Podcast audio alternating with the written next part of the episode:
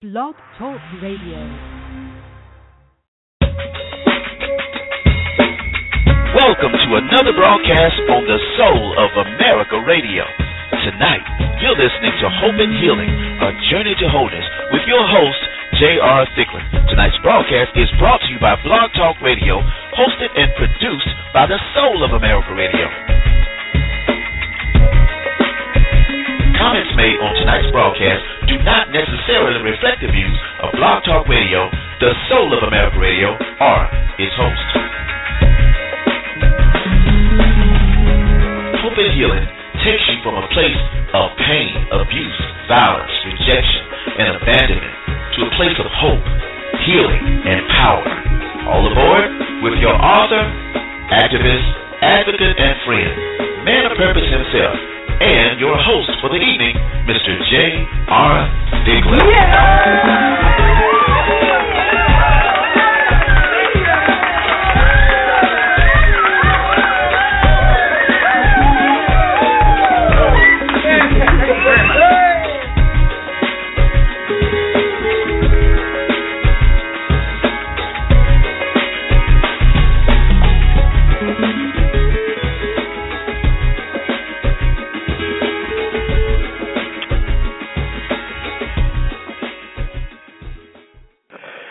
Welcome and welcome and welcome to Hope and Healing, a journey to wholeness.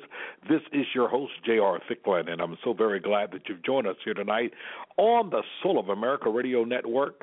Right here every Monday night is where you'll find us. We're on at a little special time tonight due to just some delayed programming. But we're here with you on this great network and so glad that you've joined us because there are so many things that we have in mind for tonight's show and hope that you will get a chance to be a part of it tonight. Yes, Hope and Healing, a Journey to Wholeness is a show that is designed with you in mind, a show that continues to deal with the issues of abuse, abandonment, rejection, grief, and whatever it is that have brought you to a place of wholeness and need a place of wholeness, I should say.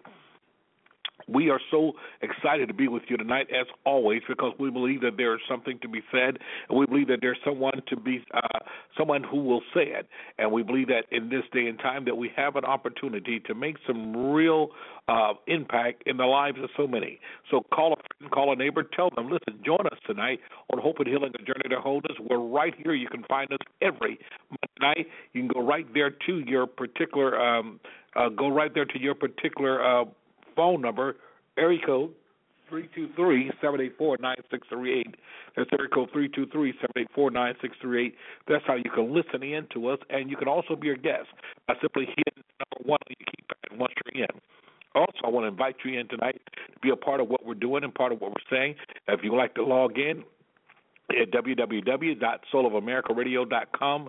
Uh, you can get in and go right there to the Hope and Healing tab and be a part of what we're doing tonight dine with you and mine. It is a great show, and we invite you to be a, part of that fabric tonight, to be a part of that, and we will be so glad to have you. As a matter of fact, this show each and every week is reaching out to those impacted by the issues of domestic violence and then some other social ills that may be related to it tonight. So wherever you are tonight, I hope that you are in us tonight because there's a lot that we want to discover and a lot that we want to discuss and would like for you to be a part of it.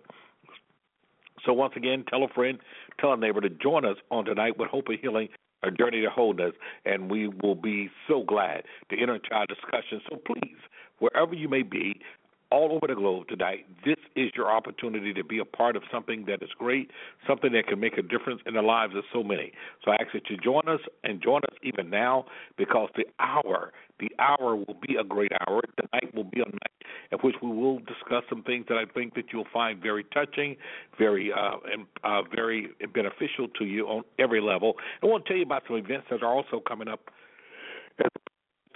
Journey to Listen, tune in. Don't go anywhere. Once again, call a friend, call a neighbor, let them know that we're on the airway tonight, and we'd love to have you to be a part of what we're doing tonight from coast to coast. You can find us, and there are so many people that are tuned in, so many people that are part of this. There are so many people that I believe lives are being made better because of the fact that we refuse to be silent.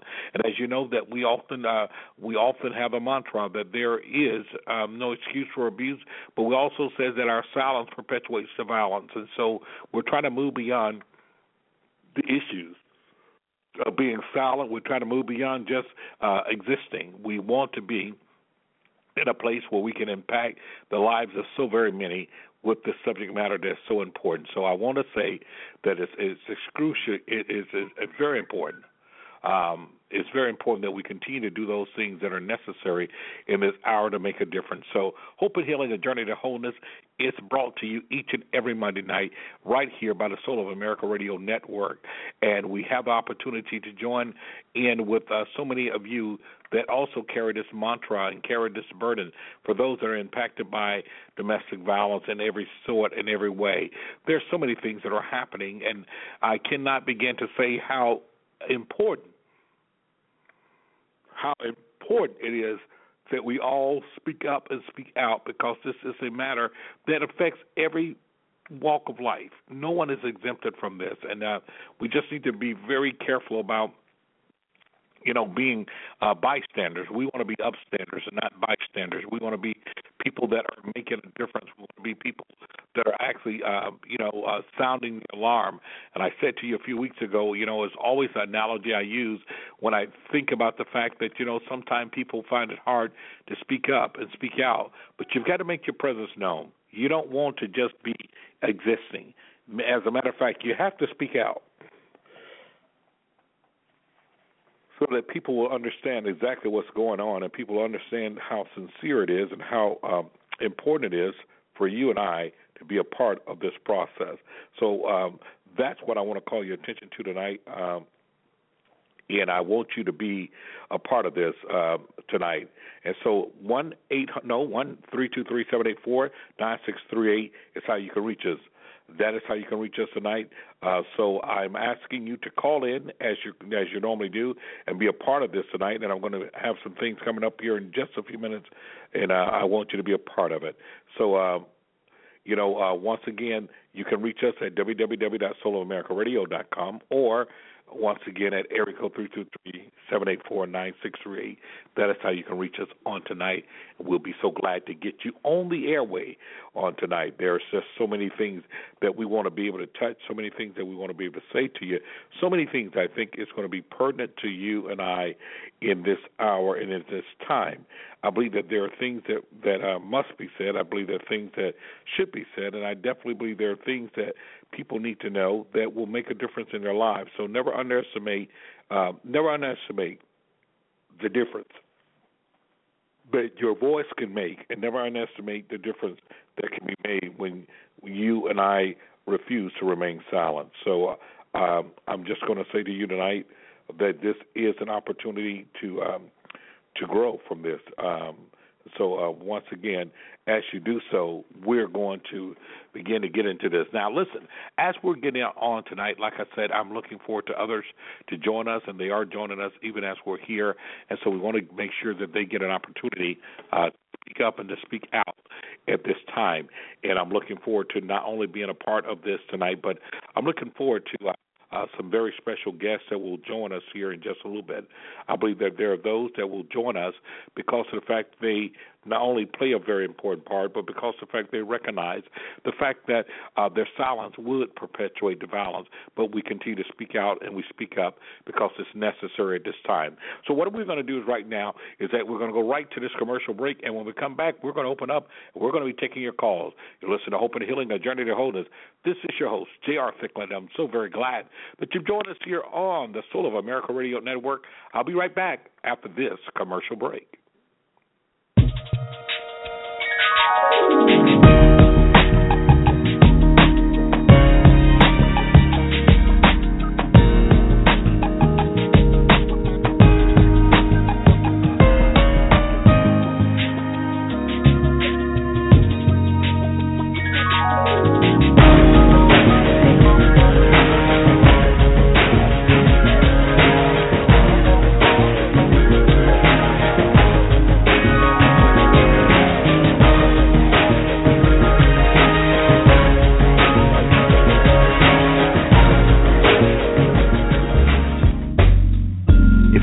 Via internet, you're probably seeing a series of advertisements.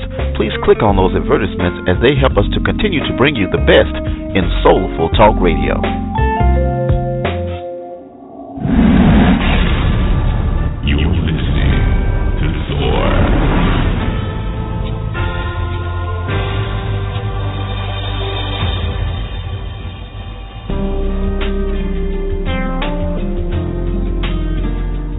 By Choice 2 Fellowship on Facebook is a spiritual, drama free, judgment free fellowship forum for like minds to share in encouragement through testimonies, scriptures, music, prayer, worship, and fellowship. It is our desire to be an oasis of hope in the midst of the deserts and wilderness of life's most challenging experiences. We welcome you for prayer requests as well as your testimonies as we collectively operate as thermostats changing life's experience through God's leading in His Word. Join us as we empower lives and shape destinies. That's Destiny by Choice 2 Fellowship on Facebook. Through a search, you can find us. If you're listening via internet and you want to speak to the host, please dial 323-784-9638 and press 1 to be connected to the host. This is the soul of America Radio.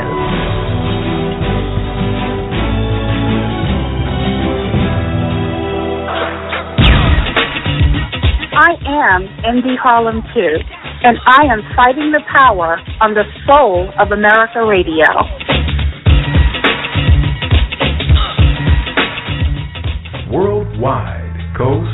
Coast talk radio. This is the soul of America Radio. You're listening to Soar.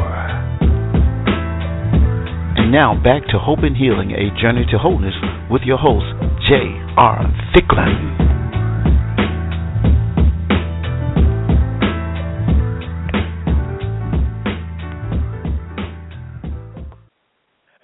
Welcome back to Hope and Healing, a journey to wholeness. This is your host, J.R. Thicklin. And I'm so very glad you've joined us here tonight on the Soul of America Radio Network.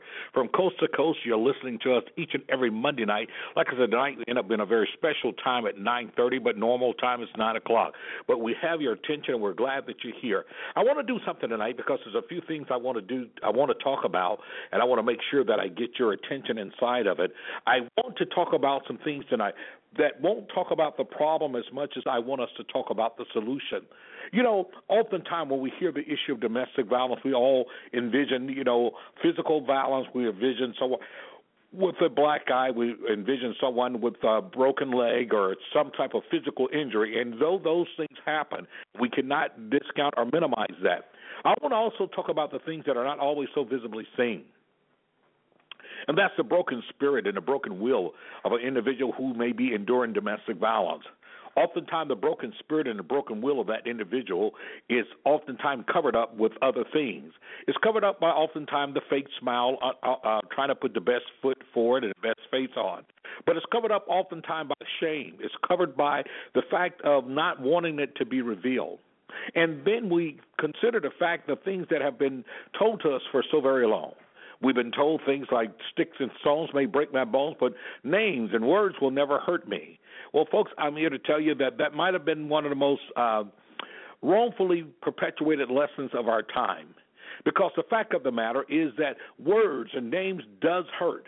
The fact that when those words and name calling starts coming from people that matter and people that you care about, then it becomes a real issue. And what do I mean a real issue? When it happens from those individuals, it has a way of impacting the way one sees himself, the way one looks at the world, and the way one functions within the world. And so this is a real issue. Oftentimes, there are many people that have suffered from being exposed to verbal and mental abuse children more so that anyone is being exposed to verbal and mental abuse. As a matter of fact, when we consider the fact 12 million kids at least a year are witnessing uh, domestic violence being exposed to it one way or another, then we must understand some of the other problems that we see that comes from uh, being exposed to it.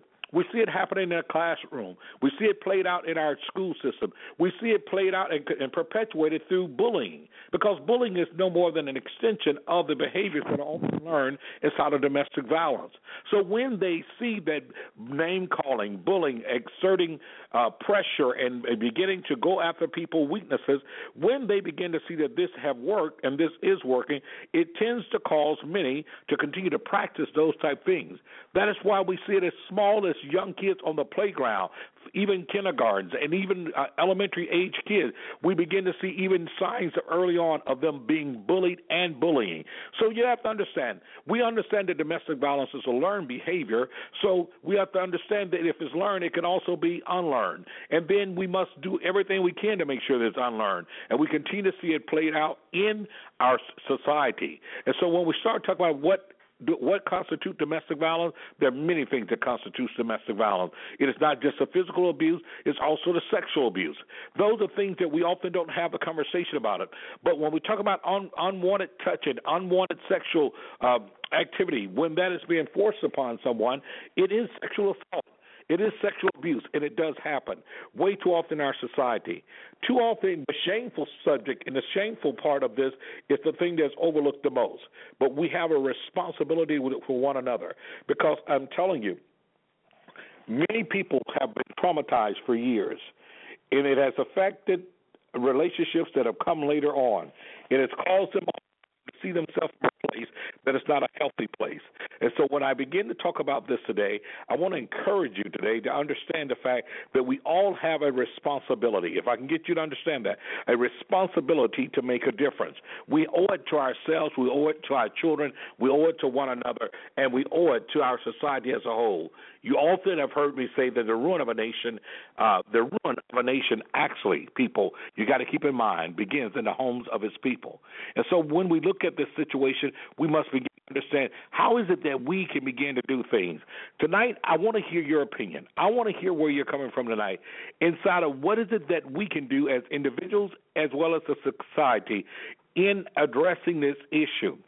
Understand the impact of domestic violence goes far and wide, that it digs very deep down, and that it's impacting things from from every walk of life. When we consider the fact that what we're seeing take place in today's society is uh, is absolutely uh, uh, egregious because of the fact of the impact that it has on everyone from every walk of life. And so I want to begin dealing with that because I think it is necessary. That, that's right. It is necessary that we look at it because that's a long term effect. That's a long term effect that goes beyond the things that we often see on the playground, the things that we often see in the news headlines. There's a long term effect. And that long term effect is impacting people from every walk of life. Every walk of life. There's no one that's exempt from it. And because no one is exempt from it, we must keep in mind that because no one is exempt from it, that means that everybody is affected by it. Everyone is affected by this. So it's important that we begin to speak up and speak out. It's important that we look at the things that are. Uh, that is there. It's important that we uh, recognize and call out those behaviors that continuously perpetuate this type of violence. It's important. Because when we start talking about how prevailing domestic violence is, when we start talking about how it impacts us in every walk of life, see, there's no walk, there's no particular walk that is going to cause you not to be um, impacted by domestic violence you've got to understand that it comes and it, it comes in many ways and many forms. So I want you tonight. I invite your um, opinion, invite your uh, your input tonight. Area code three two three seven eight four nine six three eight. That's how you reach us. If you'd like to uh, have a question and a comment, uh, please just hit the number one on your keypad. That lets our producer know that you want to come on the air, and we want to get you on the air tonight in our time together. That's right. One area code. Area code 323-784-9638. That is how you can reach us tonight. Hope and healing, a journey to wholeness. Now, I want to say this to you because the fact many people suffer on both ends because domestic violence just doesn't go away. Many people suffer on both ends. They suffer on the end, oftentimes the aftermath. Once the abuse has stopped, doesn't mean that the abuse have ended. I w- I'm going to say that again. Once the abuse have stopped, doesn't mean that the abuse have ended. The impact of the abuse oftentimes is felt for years to come. Many people are dealing with the aftermath of it. Children are dealing with the fact of trying to understand their own behavior. Many times that which uh, abnormal behavior has become very normal to individuals that are inside of this. And so we talk about how this affects the family. It affects the family. It affects the outlook of society as a whole. So when we begin to look at it, then we must understand the fact that domestic violence does reach far and it does reach wide, and we have to take those things in continuation. I mean, into consideration because the fact it all begins with so many things the way we define ourselves, the way we uh, look at ourselves. How do we define what is masculinity? As a man, when I'm talking to a son or a, a, a young male, how do I define masculinity to him? Can we define masculinity without uh, being bully? Can we find define masculinity without being thuggish? Can we define masculinity without having to exert power and control over someone, and especially over women? See, masculinity is one of the issues when we have been told that to be masculine, uh, to be masculine is the fact that either we are going to have to be one that sleep with everyone, or we're going to be the ones that are constantly uh, try to exert power over someone. That is the wrong definition of masculinity. And yet, still, this is the message that so many young males are being uh, given, whether or not they're sitting in the homes or they're being uh, uh, overexposed to it inside of everyday society. These are things that we have to look at. How do we redefine it? How do we redefine the way that we see one another? These are the things that we must begin to look at. So we have to look at the fact that in every aspect of life, we have to look through the lenses that most affect us those lenses that continue to embrace old stereotypes, those lenses continue to embrace the type of behavior that has done nothing but cause trauma to those that have been involved. We know that one out of four women in their lifetime will will suffer, and unfortunately, some type of physical abuse, some type of abuse sexually, uh, will be uh, battered by a partner. One out of four in their lifetime. But what we also know is one out of seven men also will suffer that same fate. And so we have to start having a conversation. What is informing the way these young men um, find themselves in these type of relationship? Could it be the fact that many of them have grown up in those same abusive homes, being exposed to these type of situation? We have a responsibility, each and every one, what is it that we're going to teach about what does a healthy relationship look like? Does it look like one that is about control? Does it look like one that is threatening? Does it look like one that is always uh, threatening to hurt, harm? Does it look like one that is always tearing down the other one verbally? These are things that we must really take a real solid look at because if we do not, then we will find ourselves oftentimes in a position of perpetuating the stereotypes that have led to so many of these things that we find ourselves dealing with. So domestic violence is our business. You listen to Hope and Healing, the Journey to Wholeness. This is your host, J.R. Thicklin, and I'm so glad you've joined us here tonight on the Soul of America Radio Network. You can reach us here if you have a question and a comment at area code 323-784-9638. That's area code 323-784-9638. That is how you reach us on tonight. Now, I want to say this to you, and many of you have seen this happening over and over again. We find so many cases where we find individuals who, who have um, threatened the victim on a number of occasions and threaten them and threaten them and threaten them, and they end up actually acting out on that threat. One of the things that we say is this: is that it's important. It's important to document these things when you've had these situations to happen. It's important to document them because of the fact the individual will not stop. They will continue to do the things that they say that they will do. So we cannot take it uh, as something that will not happen. We have to understand that people's lives are affected by this. So I shared with you a few weeks ago about the case that happened there in Houston, where the young lady there who had received uh, numerous calls, somewhere in the neighborhood of 100 uh, calls and texts from her estranged lover, only for that individual to then come to her place of employment. She worked in a uh, housing uh, development there, and he came there and he killed her right there in the housing complex. These things are very serious. It is not something that we can take lightly because the fact it does impact us from every walk of life. And when this happens, we must understand that there are oftentimes children that are left behind. There are families that are left exposed and very vulnerable to this.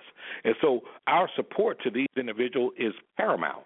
It must happen, and they need it to happen. And I'd like to invite your comments on that tonight about the things that we can do in order to make this different. Jericho 323-784-9638. That is how you can reach us tonight. If you already called in, simply hit the number one on your keypad, and that lets our producer know that you want to come on the air. You don't have to give your name. We'll bring you on the air tonight, and you can ask your question or make your comment. It is necessary and it's necessary like never before because of the fact these type of injuries here are the ones that do not go away easily. That means that the journey to wholeness is it begins with so much. It begins with that fact of being able to find oneself. It begins with that fact of being able to take time to get to regather yourself. It begins with understanding that you're not the reason why the abuse have occurred to you. You did not invoke it, you did not cause it, and you must understand that. Second of all, you must begin to work toward regaining your sense of purpose, your sense of self. Oftentimes, that is eroded inside of the, the negative behavior that have come towards you. And thirdly, you have to understand this because you're a victim of domestic violence doesn't put you in any particular type class. People often look at people that are victimized as if they are some type class, as if somehow or another they are not as intelligent, or somehow or another uh, they were not as informed, and that is um, there. There's nothing further from the truth. The reality is that domestic violence is an equal opportunity destroyer. It doesn't matter uh, where you come from, from every walk of life. We see it happening. People from every walk of life experience domestic violence in uh, numerous ways, and um, no one is exempt. You're not exempt because of your class or your status. You're not exempt because of uh, your pedigree. You're not exempt because of what side of tracks that you live on. The reality is, is that domestic violence is an equal opportunity destroyer, and it does. And when we are impacted by domestic violence, it impacts everything that we do and everything that we're part of. So I want to make sure that you and I understand just how important this is if we're going to be people that begin to find ourselves in a position of healing and a position of wholeness, we have to begin to look at this as a very serious matter. I want to say that again. It is a serious matter.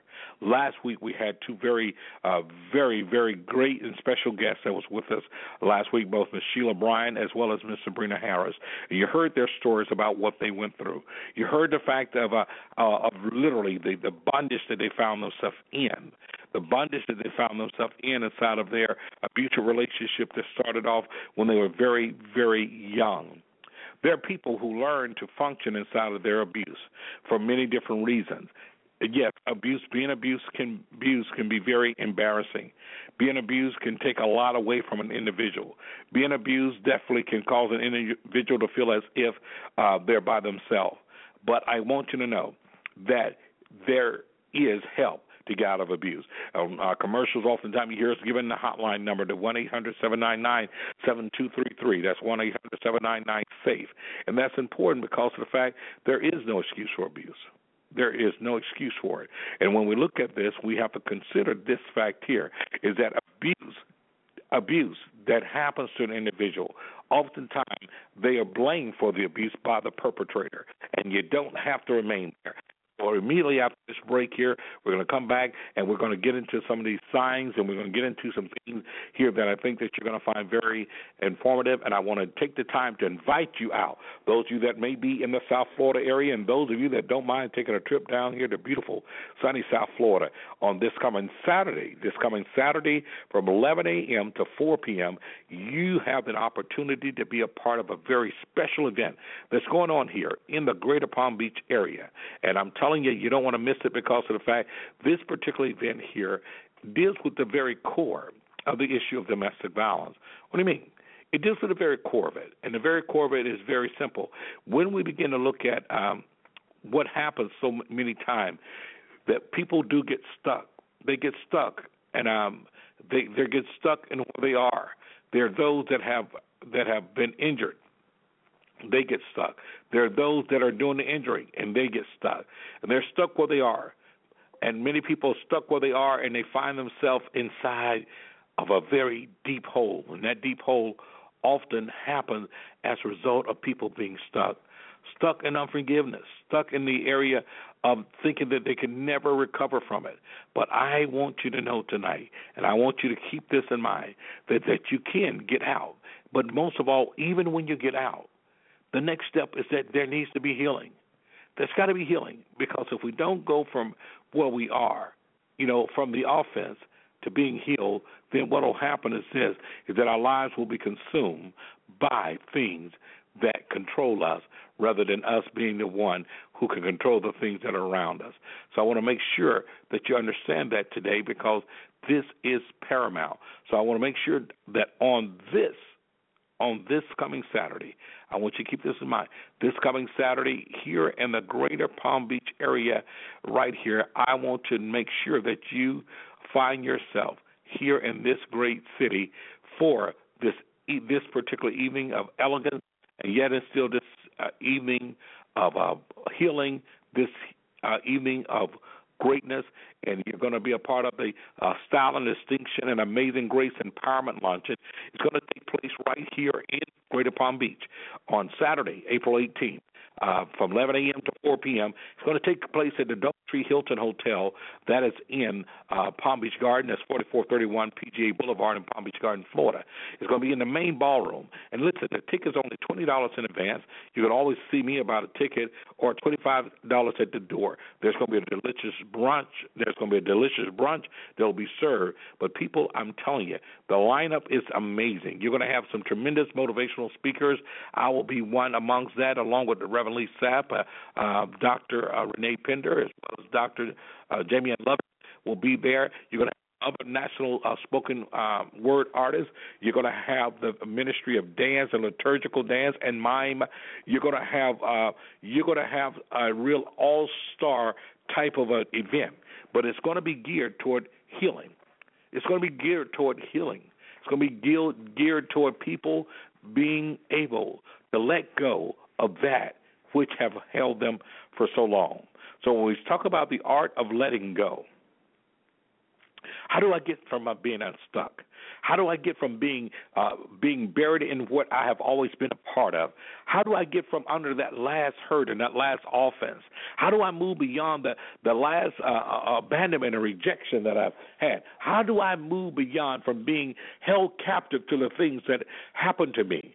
How do I not allow the failures of my past to cripple my future. And that's going to be very important inside of all the things that we do. So I want to say this to you and I, uh, and those of you that are listening today. You don't want to miss this style and grace uh, empowerment brunch because it will be the difference maker. It will be the difference maker for so many. So I encourage you to come out, be a part of it. That's right. This is this coming Saturday, April 18th, um, right at the PGA Marriott. Uh, the, excuse me, the the DoubleTree Hilton uh, there at um, uh, PGA 4431 PGA Boulevard, and I look forward to seeing you there. Tell a friend, tell a neighbor, reach me out the airway so that you can be a part of that. You're listening to Hope and Healing, a journey to wholeness. I'll be right back after this break to take your calls.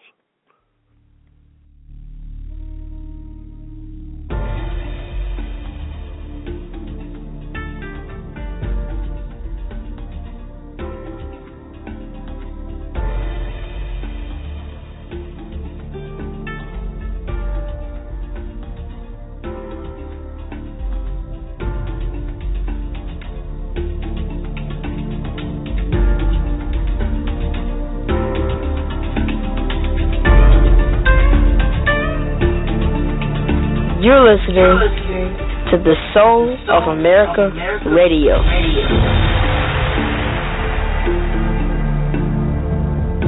You're listening to Hope and Healing, a journey to wholeness with your host, J.R. Thicklin. And remember, you can catch this show every Monday night, 9 o'clock p.m. Eastern and 8 o'clock p.m. Central. And give them a call tonight at 323 784 9638. 323 784 9638.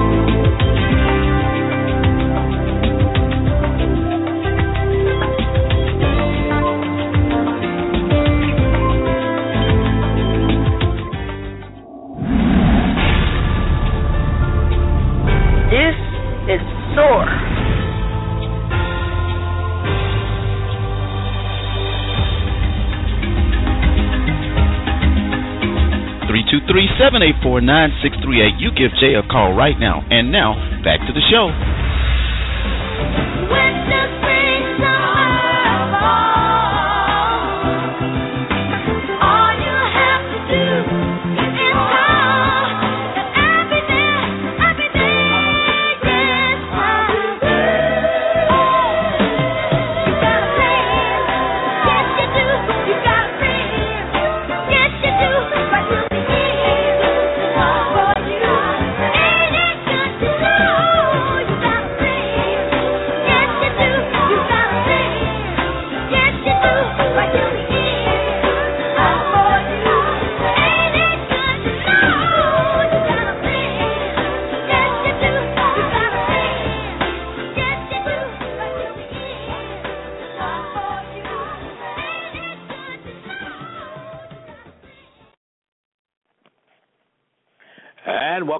Open Healing, a journey to wholeness. This is your host, J.R. Thicklin, and I'm so very glad you've joined us here tonight on the Soul of America Radio Network.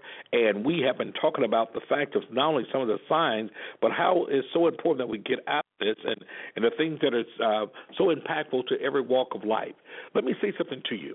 The danger, oftentimes, of domestic violence and how it impacts people's lives is the fact that they never feel safe. It's a sense of not feeling safe, feeling like your space is invaded, and feeling like uh, you've been left out to dry, and feeling like no one cares, and, and that is uh, very scary.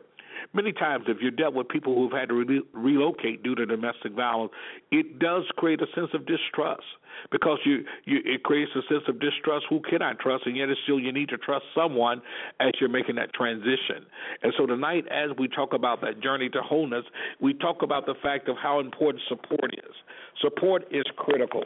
And maybe for many of you that are listening tonight, perhaps you're out there and perhaps you've dealt with people that have uh, dealt with domestic abuse and how it has impacted them both psychologically as well as otherwise. I'd love to hear from you tonight because um, when we start talking about getting out of an abusive relationship, it's more than it's more than uh, just the physically getting out of it. Because though you're out of it, you're also still dealing with what? You're dealing with the internal part. You're dealing with that part of the relationship that uh, goes beyond just physically getting out of it. You're emotionally getting out of it. You're dealing with the part of, uh, um, you know, how do I reconcile the fact of what I've what I've been in, how much time I've invested in this, and uh, you know, will it work again? You try to hold on to things that once were, and so it makes it very difficult. So there is no easy way out. There is no simple way out. It always requires more than just being in it. It requires a very big, big step in getting out of this type of situation. So I want to go to our phone call. We do have a caller that's on the line, and I'm going to get him in right now because of the fact he always has something to lend to this conversation. A good evening and welcome to Hope and Healing. You're on the line. Thank you for joining us tonight. Okay. You're on the line. Did we end up with another commercial? Let me make sure we're not there. Okay sure I have the caller on the line. Well, we have a show playing underneath it. We can get him on the line in one second.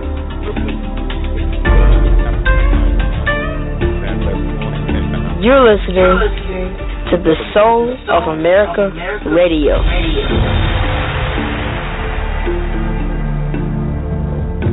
You're listening to Hope and Healing a Journey to Wholeness with your host, J.R. Thicklin. And remember, you can catch this show every Monday night, 9 o'clock p.m. Eastern and 8 o'clock p.m. Central. And give them a call tonight at 323 784 9638. 323 784 9638.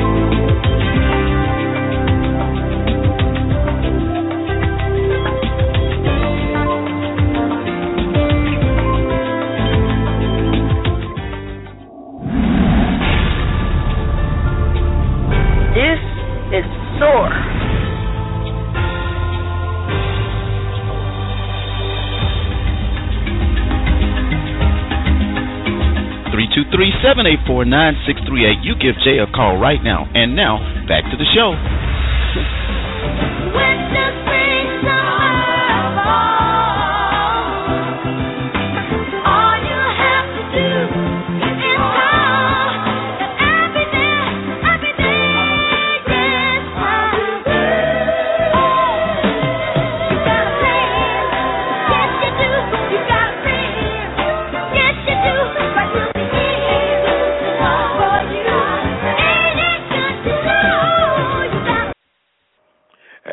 Welcome back to Hope and Healing, a journey to host wholeness. This is your host, J.R. Thicklin, and we're so very glad you've joined us. And I want to bring on the air right now, uh, right now, none, none other than the CEO and president of the Soul of America Radio Network. Good evening, and welcome to the show tonight. Talk to us. Hey Jay, thank you. You know, sometimes I don't know if any if anybody's watched The Wizard of Oz. Uh, sometimes I think there's a little man behind the curtain in our studio with these with these controls, man. but um, but uh, I, I, um, it was I made a joke, but I called in about something serious here in Birmingham, and here in the Birmingham area. And I don't know if you've mentioned it already. If you did, I, I'll, I'll still probably just bring it up. In Jemison, Alabama, did you bring that up? No, I haven't, but please bring that up. Okay. Today in Jemison, something tragic happened. Tragic. Um, and I, I'm going to be reading it and discussing it at the same time. And a husband has been charged with murder after shooting his wife, and the facts of the case are bizarre, and it, it's it's strange, and then it's a wake up call for all of us, and it's very sad. Uh, today, what happened was a um, a 25 year old man shot and killed his 24 year old wife as she ran into a doctor's office screaming for help in Jemison, Alabama, which is about 30 miles outside of uh, Birmingham, going Birmingham. toward Montgomery. Absolutely. And um, this was Monday morning, this morning, and uh, police identified the victim as uh, Lee Jarvis Price and her husband as Eric Price, and it's in the it's in the news. The couple lived directly behind this doctor's office, Dr. Patel, and um, and uh, uh, they said that what happened was uh, as they were in there, they put the schools on lockdown because they had this happen. But as they were in there, it was a domestic violence situation that started at home. And the young lady ran out of the house, and a couple of blocks down, two blocks down, they said she ran into a doctor's office. And um, it's also, oddly enough, their home is about two blocks toward the other side from the police station, which is odd. Wow. Uh, so um, she said that the first thing she said when she walked in the door was, "Call the police." And um, so uh, her husband followed her to this doctor's office, and he bust in the door. There are patients there. You know, there's a waiting room. Right. He shot her with a small handgun, turned around and ran back to the home and barricaded himself inside. And um I believe last I talked, uh, I'm not sure. They said they heard a shot. Uh Let me see. Uh, I'm not sure. I, there must, there might be some more to it. Uh, my, my, my. Um, someone else was telling me that he may have turned the gun on himself. That's not confirmed. Um, but I know he did injure himself in some sort of way. Um, and so, uh, what what got to me was, and this is the the the the, the heart jerking part. The couple has a six year old child that was located at the school down the street where they had to lock down because they had heard that there was somebody with a with, with a uh, with a gun. So they did deploy gas into the house and they said that he was taken in custody without incident in the front yard. So he is in custody. Uh, it said that he suffered non-threat, non-threatening injuries to his head. He tried to kill himself, but uh, he he was unsuccessful. This six-year-old child, and this is the this is the tough part of domestic violence. It, it's not the sexy part. It's not. It's, it's never a sexy part, but this is not the pretty part. This six-year-old child, Jay, went to school like every other normal six-year-old child that day. And today, when he got ready to get off, his father is in jail arrested and his mother is dead. That's the that's the raw footage of domestic violence. So this child left out and had no idea that when he got out of school that day his mother would be dead and his Absolutely. father would be arrested. And think about the lives. Now we we, we talk about domestic violence. Think about the the the the, the the lives that were affected today. The the um the people within the uh the doctor's office, the the the the staff, the doctor, um the patients uh, that was the, waiting. The the patients, right? Um, the the children there at the school that know the family because it's a small community. It it tore through Jemison today. It made the news. These two people had a domestic argument in their house. She And it went ran out for help. It went outside and it, it entered into the community. And and I don't know that it would have gotten as much attention, but this thing, like you said, it is very important. It is it is very tragic. It is a cancer. It is a killer. It can be devastating to the lives of children. Now, this innocent child, six years old, is sitting at sitting somewhere tonight. He can't be at home because his mom is dead and his father is in jail. This six year old child is sitting somewhere and some family member I pray is taking care of him. They have the job of sitting down explaining to them what happened. And I didn't know if you had talked about it, but that is just it just rips through my heart hearing what domestic violence can do, Jay.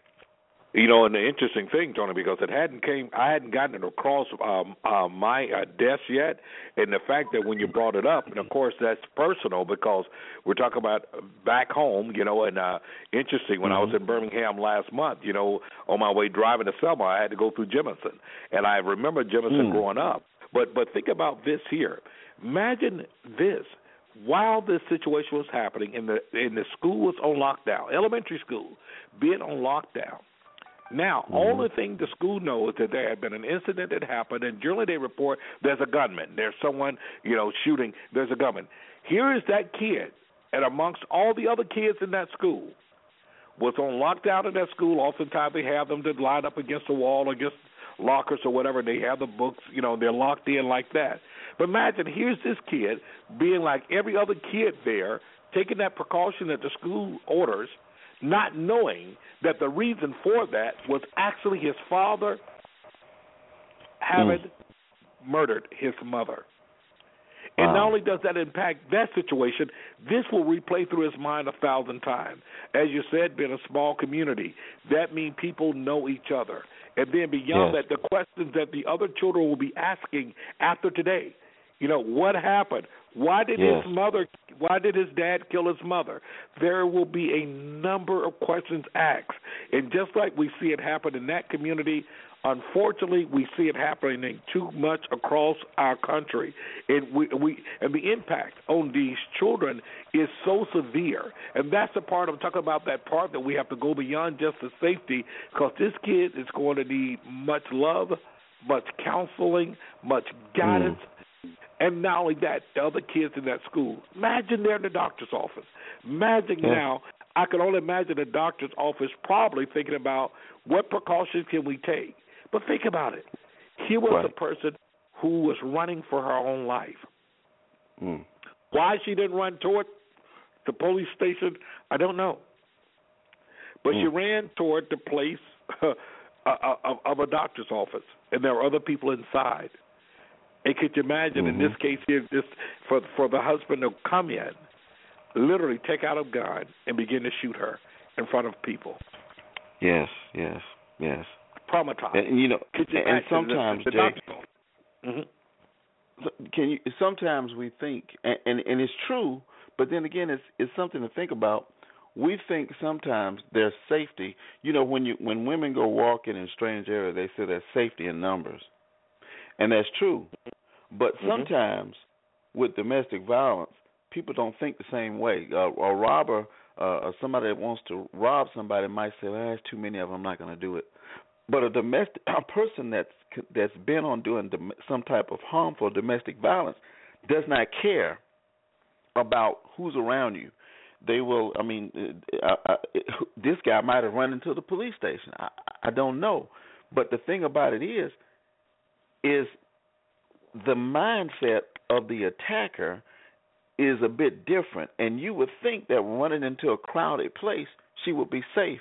That's the very place he killed her at.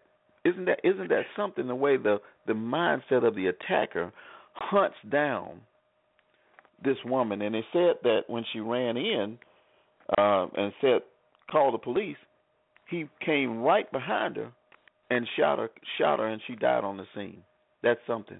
That that that's amazing. That that you can be like you said. All those people can be sitting there. No one had a chance to do nothing. Absolutely. Nothing. Because in that case there, and here's something very important. You know, we talk about mm-hmm. the fact of different type of abusers. Uh, I've been reading a book uh, uh, that's called Men Who Kill. And it deals with uh, a research that did uh, on a lot of guys who was incarcerated for domestic violence and uh, they did a very in-depth study. A lot of these guys that was there, they they did studies on those that were there for domestic violence, and they did a profile psychological on those that killed their victim versus those that did not. And the question was Mm. asked, why? Why? What is it that caused them to kill? And one of the things that talked about, and one of the problems we have in our country, is the accessibility to guns. The accessibility to it. For many people, many people are not mentally prepared, are not even mentally fit to have a gun. And in many cases, inside of the study, they were saying for many of them, had they not had a gun available to them, they probably would not have killed. But because the fact a gun was available, Mhm. it made it easier for them to kill.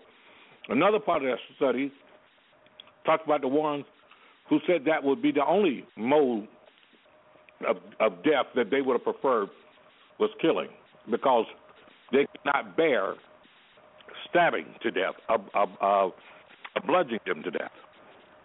And Mm. so, in this case here, when someone is at that level of rage, that level of rage, where they will then totally disregard the fact that the other people in that building, then you know you're dealing with a person who's on the Mhm. whole other end of it. And these are the ones here uh, that are least likely to be afraid of a restraining order. Right. You know, we have to know the person who we're dealing with. These are the type that are least likely afraid of a restraining order. These are the type that are least likely to run because you say I'm gonna call the police. Mm. These are the type that are bent on on really uh, taking the victim out. And think about it. We're talking about people that are 25 and 24 years old. How Very much life have they really lived? Very young. Right. And we right. can only think about how that community must be totally, you know, on its heel right now because of the fact of what occurred today in that city. And we continue to see these type of things happening across America. And then we've been addressing this subject for so long in the same way. And that's why, you know, do the show, we really are looking for unconventional ways, unconventional thoughts, stepping outside of the box understanding that each of us can do something to raise awareness. You know, a lot of times I think about people who work in the school system and work with children. Do they always know the psychological background of what these children have experienced? You know, what has happened to the kid there who has lost his mother or lost his father or lost both parents? Excuse me, as you said, due Right. to domestic violence. The fact that this kid's life will never be the same. At six years old, everything that That's right. this kid has known about life has changed forever. No mother I to be there, uh, no uh, father because one like he's going to be locked up for the rest of life if he didn't kill himself. And then the fact of trying to understand the whys, why it happened. And so that that's a powerful, very powerful story. Did not know about that one. Hadn't come across um, my alert as of right now, but it just means that I need to look a little Mhm. further because of the fact these things are happening, and this is something that um, I think we need to take very close attention to because of the fact a lot of us we never we just simply never know. We could be in a doctor's office. We could be jobbers. One of the things we talk about with domestic violence comes to work. People don't think about it, but it comes to work. It shows up on your job. There's one of the reasons Yep. provide training to places of uh, you know places and organizations because when people don't tell you and there's never a report what's going on, this is what happened. Because people have gotten accustomed to seeing your significant other to the job. Remember, you got pictures there on the desk of your happier times, those things there. So security is is even less likely to stop them when they come up to the job. No one knows that you've had a falling out. No one knows that. What happens?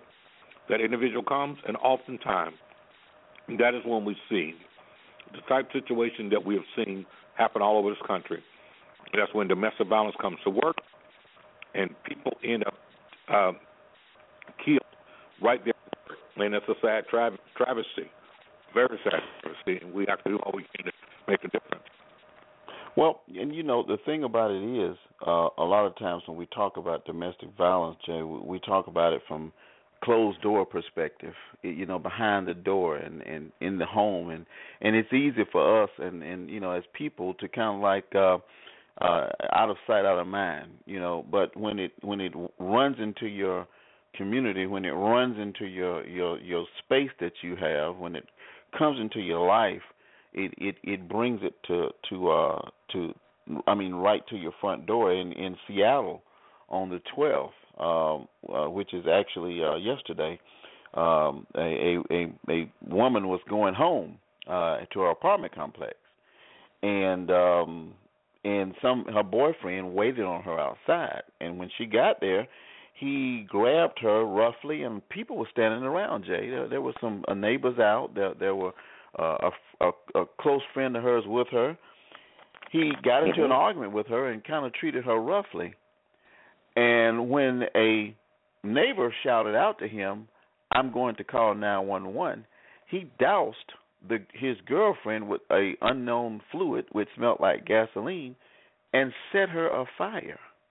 Wow. And you you know you think about I've always looked at it as a, as one of those kind of domestic violence things what we we see after the fact, you know, but it can very well show up at your doorstep. You can be minding your own business in a convenience Absolutely. store.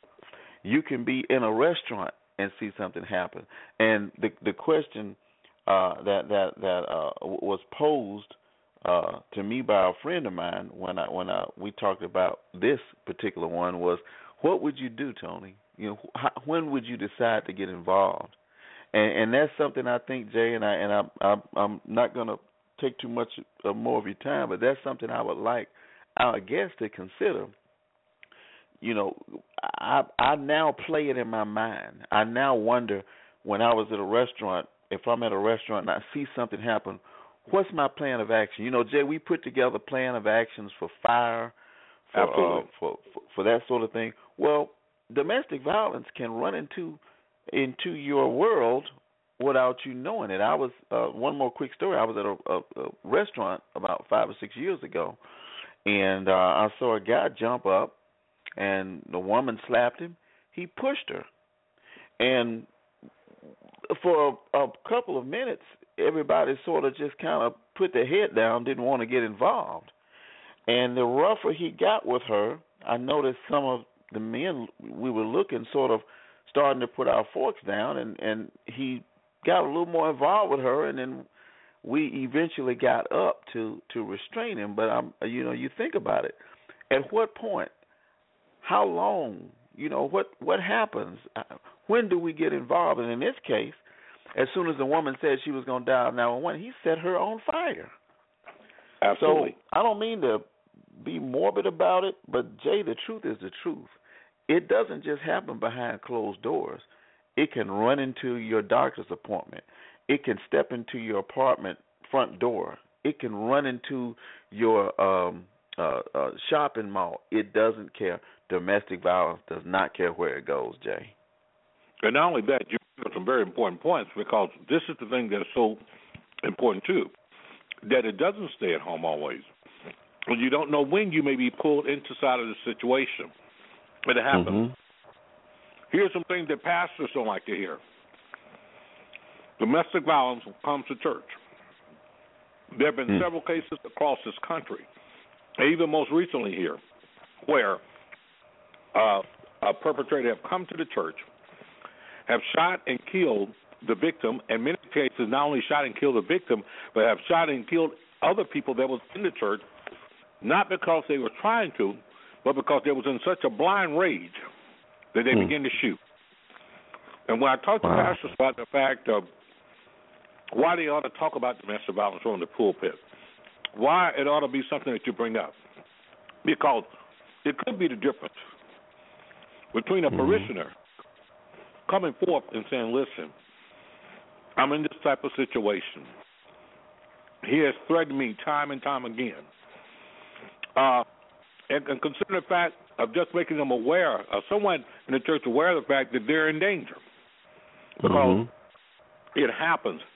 We saw a situation here happen down in Lakeland, Florida, here a few years ago, where the gentleman came, well, the abuser came to the church doing prayer meeting, Mm. shot both the assistant pastor and the pastor. Now, both of them lived, Wow.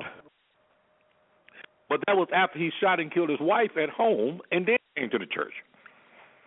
Wow. He was angry. He was a disgruntled. He used to be a former member of that church. That's what's happened. We see it happening more and more and more, and we have to think about it. When folks say it's not their business, sure it is. I think you pose a real good question. When do we act? When do we get involved?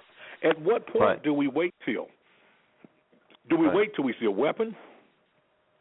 Mhm. Do we wait until uh, you know he strikes her? Do we wait until uh, you know they the person get doused with gasoline? Mhm. When do we when do we react? When do we do something about it? Oh yeah. Because that's a real question there, and no one wants to take that type of responsibility.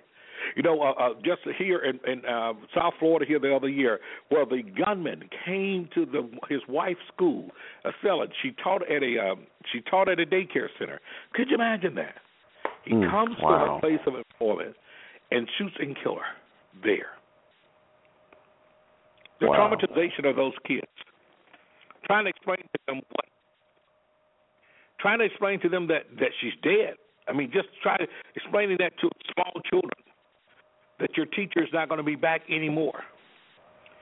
And for those that actually saw her die or get killed, Mm. this is not anything easy to talk about. And yet, it's still we find reasons to talk about everything, but we never think about how do we deal with this. It's never an easy Right. thing, but how do we deal with it? You know, turn our, our heads away from it by continue to act like it doesn't occur because it does occur. It's, it, it, it goes far, it goes wide, it goes deep. It happens in every aspect of life, and we got to be very serious about how we handle this going forth. And uh, that's a powerful, powerful that you shared. That I just brought it. It just came across my desk with the domestic with the story in Jemison, and that's sad because this gentleman here, he was a former Marine. Mm. He was a former U.S. Marine. Uh, uh, he was taken to uh, U.S. UAB hospital where he remained up under police guard.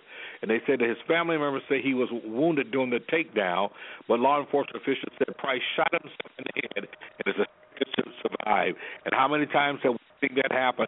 Where in all actuality, it is the desire of the perpetrator to kill the victim and then kill himself. So he wants to have a homicide suicide, but he Right. succeeds in killing the victim, but does Mm. not succeed in killing himself.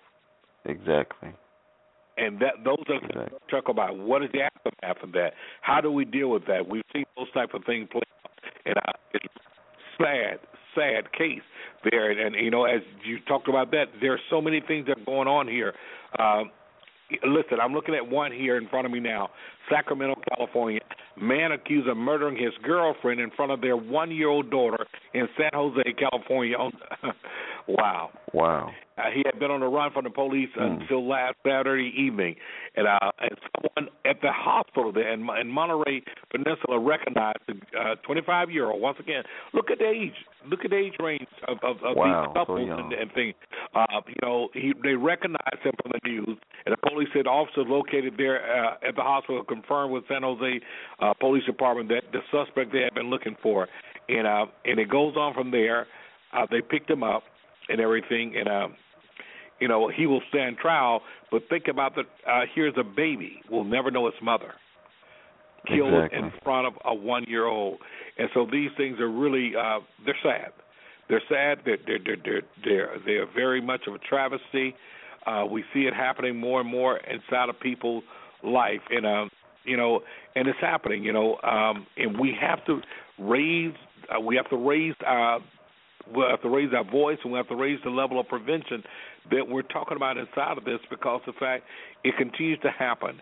And I'm looking here uh, on the domestic violence crime watch as I'm seeing, looking, I mean, case after case after case after Mm. case. Continue to see it happening all over. You know, uh, Yeah. uh, they, they talk about kids count, the number of kids that continue to witness domestic violence, and how it's impacting them more and more. These are things that we cannot turn our heads uh, anymore. You know, the month of uh, April Right. is Child Abuse Awareness Month, and I'm telling you, these things are happening more and more and more. And uh, and on. I'm looking at a situation happened yesterday uh, in Texas. Authorities released more details on what they say was a apparent stabbing of a 52-year-old woman whose uh, fiance was found uh, nearby, splashed with blood, Wednesday night at a home in Fort Bend County. Mm. And this particular woman, uh, uh wow, mm. wow, she was stabbed to death. Uh, uh, um, and uh, of course, they found the fiance with, with uh, of course, blood stain that was splashed on him, as if nobody would know. And this is um mm. this is sad. We we have travesties happening, but we have to continue to raise the banner because the fact if we don't, then who will? And uh, that's why it's there. And we tell anyone if you're in an abusive situation, let's call nine one one if you uh, if it's not an emergency in that sense, but you definitely want information, call the National Domestic Violence Hotline 1 800 799 7233.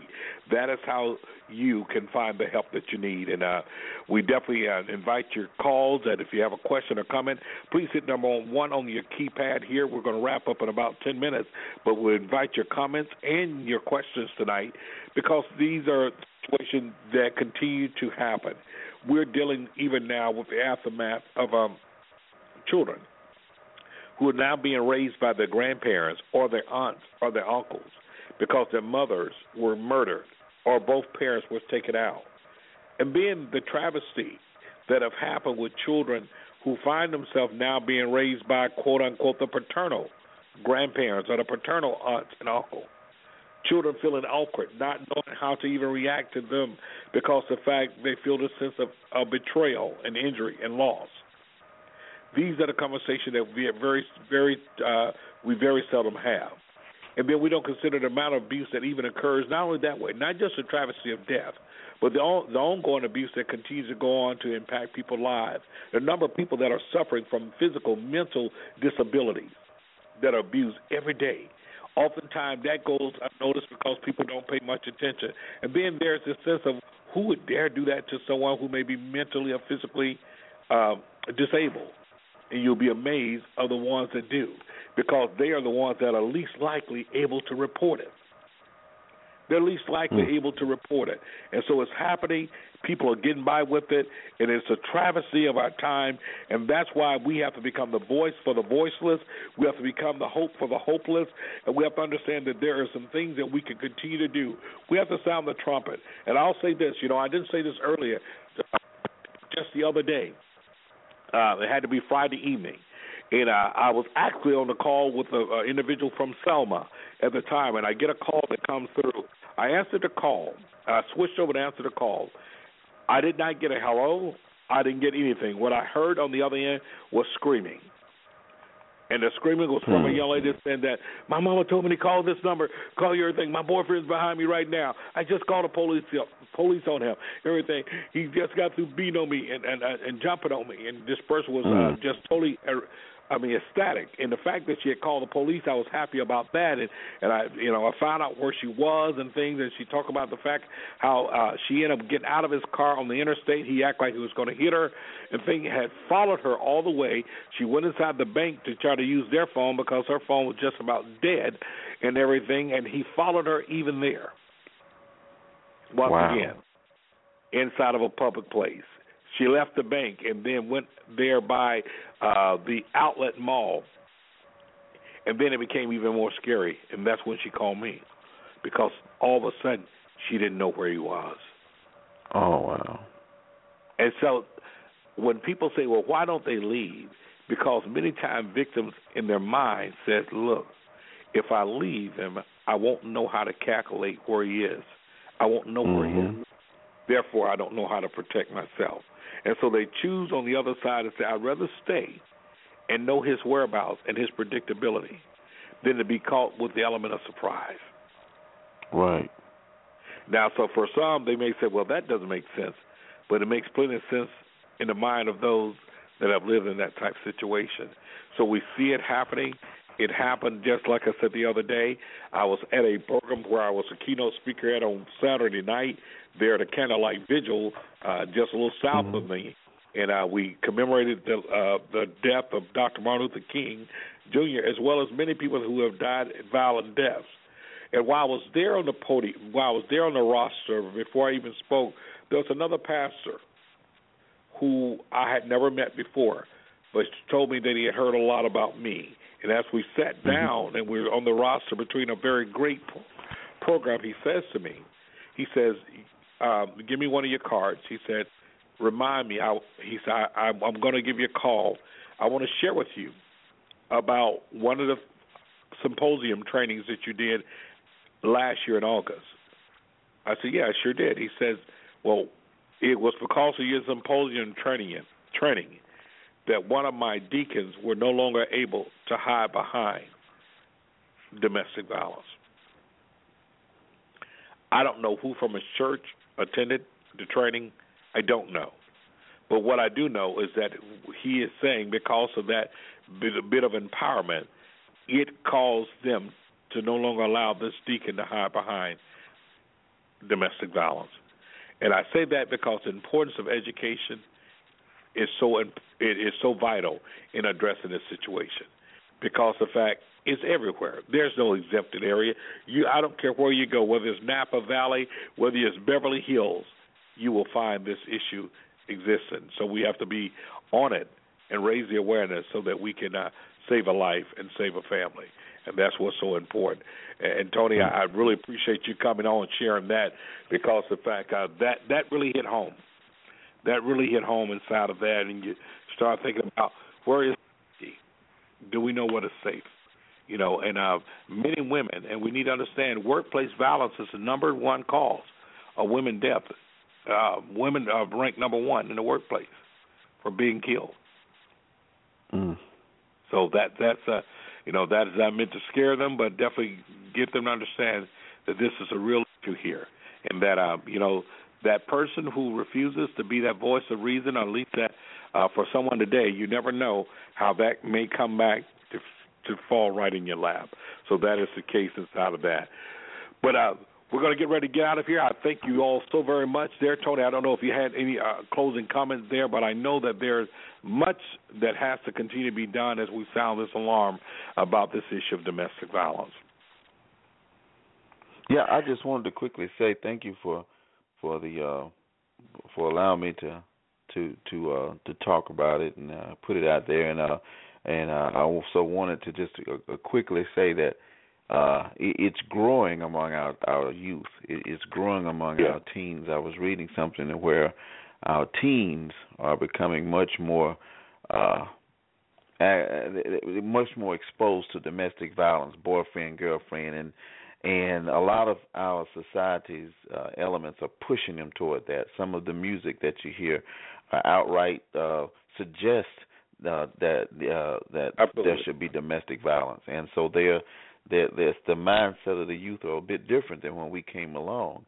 So watch your children too. Ask questions. You know, we we talk about it from a an adult to you know perspective, but there are young adults, children, uh, teenagers that uh, have boyfriends that are abusing them, and they are afraid to tell their parents. So ask questions, uh, uh, stay alert, and don't be afraid to uh, to to to get authorities involved, even if you suspect it. Get the authorities involved and let them tell you it's not. Uh, better safe than sorry. I, I love the forum, Jay. I love the show. Keep doing what you're doing, brother. And we're gonna do this one day at a time. Absolutely, and I really appreciate every one of your comments and bring that story. And as you highlighted, the fact among our teenagers, it is very much a wide open group that teenagers are experiencing domestic violence at nearly the same rate as adults are, Mm, mm, and it shouldn't be. And a lot of our young, uh, um, a lot of our young people are really dealing with this, and they're scared. They're scared mhm. they're being silent about it because they don't know uh, what to do and what to expect. But we have to understand that's why we have to have a listening eye. As parents, we have to have a listening eye to what's going on. We do. Right. We can no longer, we cannot afford at the same time to be the parents that are looking away because our kids are experiencing things like we could never even have imagined. They're being exposed to things, and you brought up a very important point the music of our day, and we continue to say it's up under the Freedom of, of Expression Act and all that free speech. But let me tell you something, it is destructive. It is destructive. When we look back at our day and time, uh, the artists of our day, when they began to talk about what was happening it's interesting. They told a story, they painted a picture, but the picture, but the song always ended with some type of inspiration or hope. Mhm. Today's artists continue to say we just keeping it real, and my question Right. is really, what real are you keeping it? Is it is it the reality that you're now painting? Is the reality that you're now suggesting? Because the fact in our day and time, in our most oppressed time, it was people like James Brown who penned, "I'm black." Say it loud. I'm black and I'm proud. Mhm. In our day and time, when things were going on crazy, it was Marvin Gaye who asked the question, "What's going on?" Our day and time, when things were going haywire, and when there needed to be a wake-up call to the world, uh, Harold Melvin and the Blue Notes, who asked, who told us to wake up everybody, that the world can't get any better if we if, if, if we just let it be. It was a call Right. to action. We have a different tone this time in this in this generation. It is the degradation of our women. It is the freely using terms like hoes and bees. It's the freely using terms of the word, the N word, to continue to degrade us, to continue to put us down, to continue to perpetrate the very same things. Why? We're perpetrating the very thing that we're now mad at the police about. No, the police shouldn't be shooting us down. But we act like we're thugs and we portray that image, and guess what? They begin to internalize that's who we are. That's who we are. I don't know if you saw it here. It was it hit the news and it went viral on Facebook and that thing the other day. Where there was a, there was a car full of young boys, and these kids was anywhere from twelve to fifteen, sixteen. All of them riding around in the car with handguns and got the gun all up to their head and these type of things. Why is it that children that age are even glorifying this type of life? Right. Right. The fear factor. I got a gun. That makes me a man. Mm-hmm. Not understanding really the severity of that gun can end someone's life, not to mention their own. So there's a different narrative that is out there. And think about it. You know, I'm not trying to be on the holier than thou soapbox, but I have to admit that when we look at the things that are happening, Tony, when we look at the things that are happening, when we look at the fact of even things that has been reduced to nothing, our young women have been sold out to the point, and this is what is sad to me. We once upon a time had artists and women singers that were classy. They were ladies. They still conveyed beautiful music. But now we live in a day and time that skin is in and nudity sells. Everything Yeah. is about twerking. Everything is about Mhm. gyration. Everything is about sliding. Everything is about those things there. So our young girls, young girls, and I see it happening, before they can even get eight years old, they've learned how to twerk. They've learned how to gyrate. They've learned all the sexuality moves. And now we have young girls now who they love it. I mean, now you got boys, you got little kids. I mean, 11 years old who's running around talking about making rain and making it rain with the little girls. Mhm. And people don't think that has a bearing on the way that they see each other, that type of control, because what it says is that you can be bought. Be bought. And so you're sold out very early on. And so we have a lot of work to do. And I want to remind everyone that's listening, you can go to either one of our, our, our Facebook sites there. Uh, there, Domestic Violence, It Is Your Business. You can find a lot of the things that we've talked about today. Thank you so much, ND, for making that happen. Um, you know, uh, it is there. You can find um, much of the statistics we're talking about with teen dating violence. And, uh, you know, uh, you can find uh, not only the teen dating violence site, but you can find um, those statistics, but you can find statistics there. Make sure you visit our uh, Destiny by Choice 2 uh, website as well, but you're going to find it all there where it talks about how domestic violence hurt everyone. And we put it there, points uh, there for you to look at and to gather. Someone is listening right now, and perhaps you're not listening live, and perhaps you're coming back to listen on the podcast. There's some information here for you. Because, listen, the world cannot get any better if you and I just let it be. But it's going to require us to stand up, to speak out, and become agents of change because the fact we have to. We have to change for our boys and our girls. We have to change for our future because this is serious. It is real.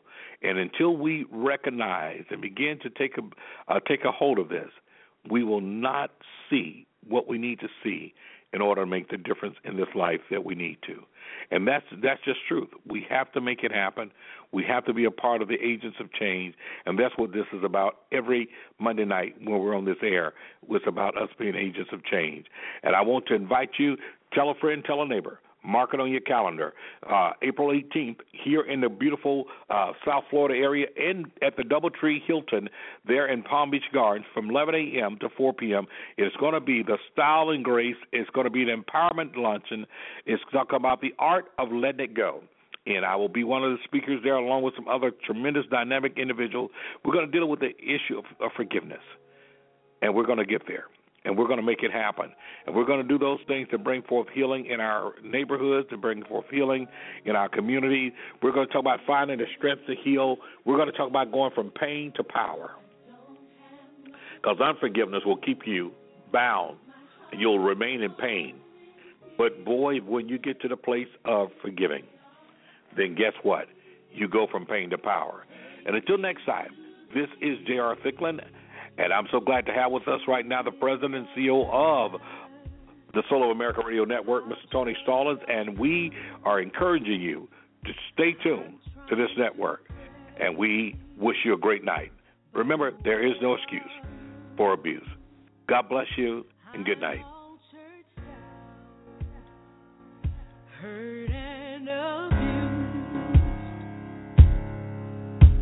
I can't say